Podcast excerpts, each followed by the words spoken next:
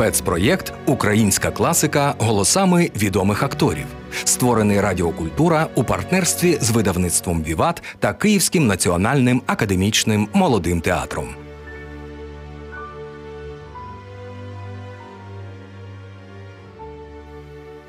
Фрагмент роману Валеріяна Підмогильного «Невеличка драма» читає Олександр Ромашко.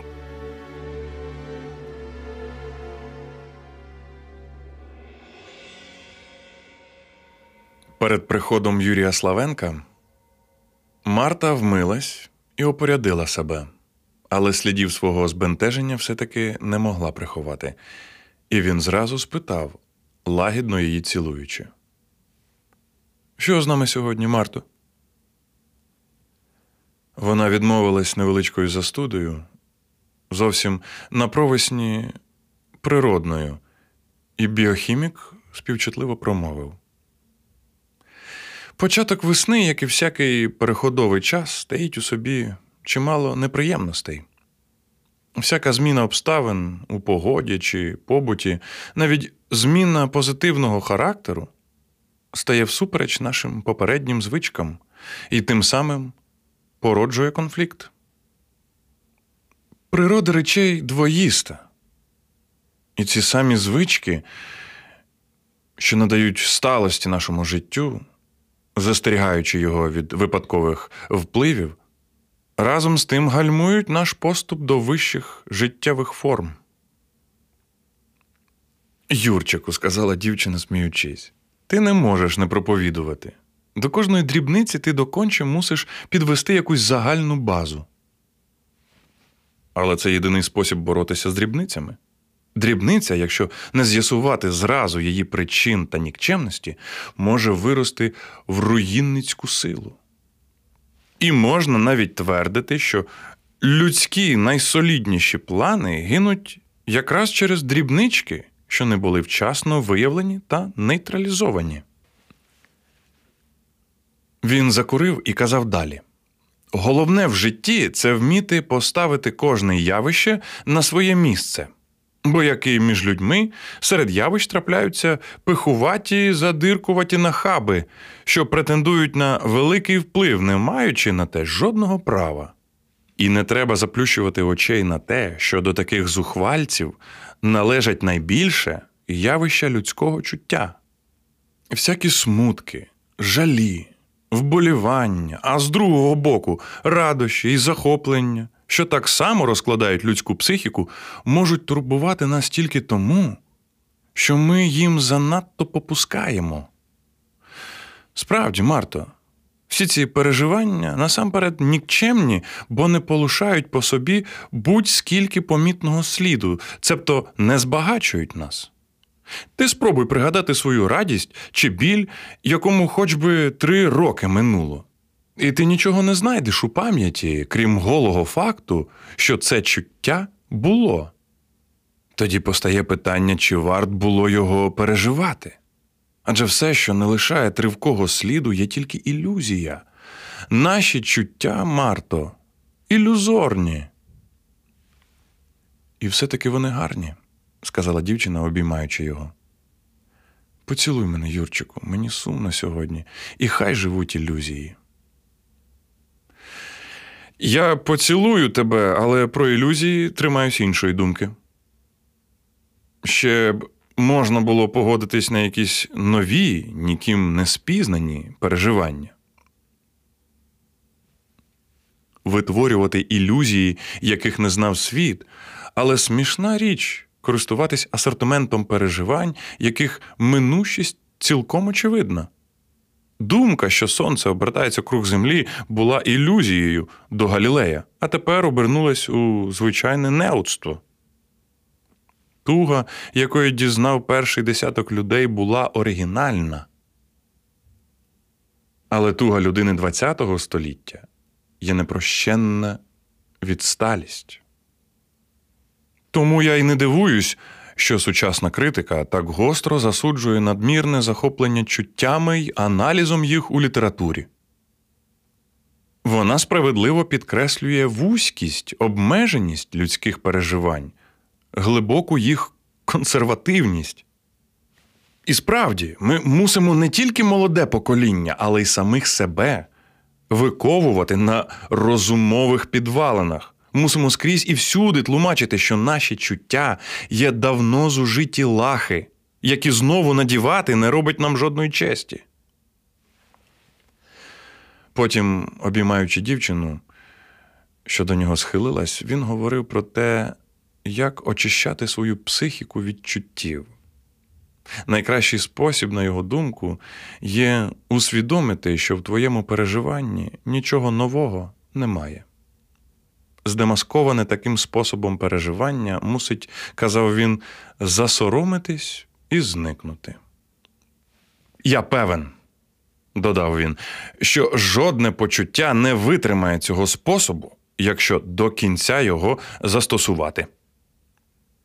Дівчина м'яко визволилась із його обіймів. «Дозволь, я відчиню квартирку. Ти страшенно накурив і наміркував». Порівняння, може, й не злостиве. Його міркування з димом біохіміка образило. Але він подумав, я повинен тримати себе в руках. І коли дівчина знову коло нього сіла, лагідно промовив. Ми мусимо пильніш дослухатися голосу розуму і бути сміливі в своїх висновках. Хоч я й кохаю тебе, але для свого чуття теж не роблю винятку. Наше кохання так само старе, як і всі почуття. Його оспівано вже в безлічі пісень, описано в цілих бібліотеках книжок. І коли б якийсь нерозважливий літератор надумався змалювати наш роман, вона здригнула, у своєму творі, то, повір мені, всі засудили б його за брак оригінальності. Марта сумно промовила. Ти просив мене колись учити тебе не міркувати, але, бачу, я цього не спромоглась. Вона рада була б зробити з мене цілковитого кретина, подумав молодий професор, але був задоволений, що дівчина на його слова зреагувала. І вирішив з усякої нагоди підкреслювати їй, як мало нового є на світі.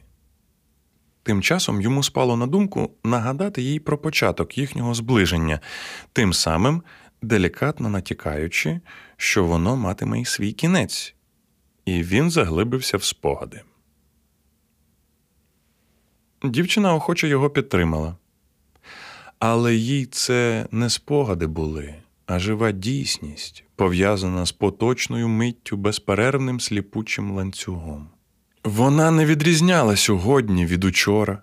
Всі дні їхньої любові були їй одним суцільним днем, одною величною хвилиною, що випала з-під влади часу. Її чуття доходило тих вершин, коли в новому поцілункові поєднується сила й пристрасть усіх попередніх, і всі минулі погляди додають очам свого вогню.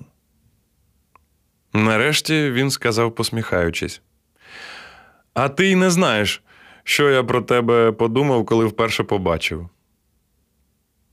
«Напевно, щось розумне?» «Навпаки. Я подумав дослівно. А она смазлівая». Фу, як пласко. І не міг навіть по-українськи про мене подумати. «Ах ти шовіністка», – сказав він. Але я і зараз не знаю, як перекласти «смазлівая». Погодься, що це слово надто специфічне, тому від перекладу багато втратить. І дозволь тобі, до речі, зауважити, що ти занадто великої ваги надаєш національному відродженню. Та й не ти сама. Люди далеко поважного віку, як от частина моїх колег-професорів, зразу перемінились до мене в ставленні, як я почав читати лекції по-українськи і підтримав кілька їхніх вимог до національної справи дотичних. Виходить, вони цінять мене не як наукового працівника, а як свого національного спільника. Ця обмеженість у статечних і розумних людей мене просто вразила. Бо в оцінці людини не можна наперед висувати другорядну ознаку, яка є ознака національна, а надто в той час, коли розум ставить на порядок денний культуру інтернаціональну. Але люди живуть не тільки розумом, сказала дівчина. Про це я завжди сумую, відповів біохімік. І мені прикро навіть подумати, що ти мене, може, і не покохала б, коли б я не мав щастя належати до одної з тобою нації. Не знаю, не знаю, промовила дівчина задумано. Безперечно, мене підвела ще й українізація. Моє енко дало себе відчути, подумав Славенко, але промовив. Ти живеш, Марто, в сфері старих понять, недостойних уже нашого розуму, на який ти мало зважаєш. Єсть! Єсть нове! – скрикнула дівчина. По-перше, наше відродження відбувається в зовсім нових умовах. Яких саме? В умовах соціалістичного будівництва, в умовах творення зовсім нових форм життя. Ну, а по-друге? – спитав професор трохи роздратовано. По-друге... А по-друге, чому ти, Юрчику, сьогодні заповзявся казати мені самі неприємності? У мене справді є прикра властивість казати те, що я думаю, мовив біохімік, ніжно її цілуючи. Але, мабуть, найбільшої неприємності я ще не сказав. Справа в тім, Марто, що мої спроби дедалі більш потребують моєї особистої присутності. Ще годину? – спитала дівчина хутко. Так, Марто, ще годину я мушу урвати від наших побачень. Що ж, я не заперечую, – відповіла Марта по маленькій паузі. Він потиснув їй руку. Я тобі дуже вдячний. Працюй, мій єдиний, – сказала вона піднесено. Але не забувай мене. Пожалій мене, мені сумно. Він пожалів її і пішов у турботі. Надто легко його план здійснявся. За неї не можна ручитися, – думав він невесело. Вона поступається, поступається, а наприкінці і устругне якогось коника. Марта якийсь час іще не спала. Відмовитись ще від години було їй тяжко, але і глибокої насолоди зазнала вона з цього відмовлення. Якусь величну і спокійну радість почувала дівчина, поступаючись своїм бажанням, щоб він міг поступувати, творити, досліджувати ті кумедні речовини, що колись, хай у далекому незбагненному майбутньому, докінчать перебудову людського життя тепер почату. Своєю маленькою жертвою вона ніби допомагала тому майбутньому наблизитись. Згадавши його думки, що в коханні ніби нічого нового немає, дівчина ображено ворухнулась. Далі і страх якийсь її обійняв, але вона подумала, які дурниці він іноді плете, і хутко заснула.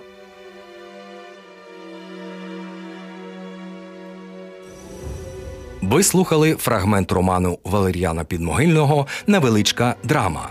Читав Олександр Ромашко. Проєкт створений «Радіокультура» у партнерстві із видавництвом «Віват» та Київським національним академічним молодим театром.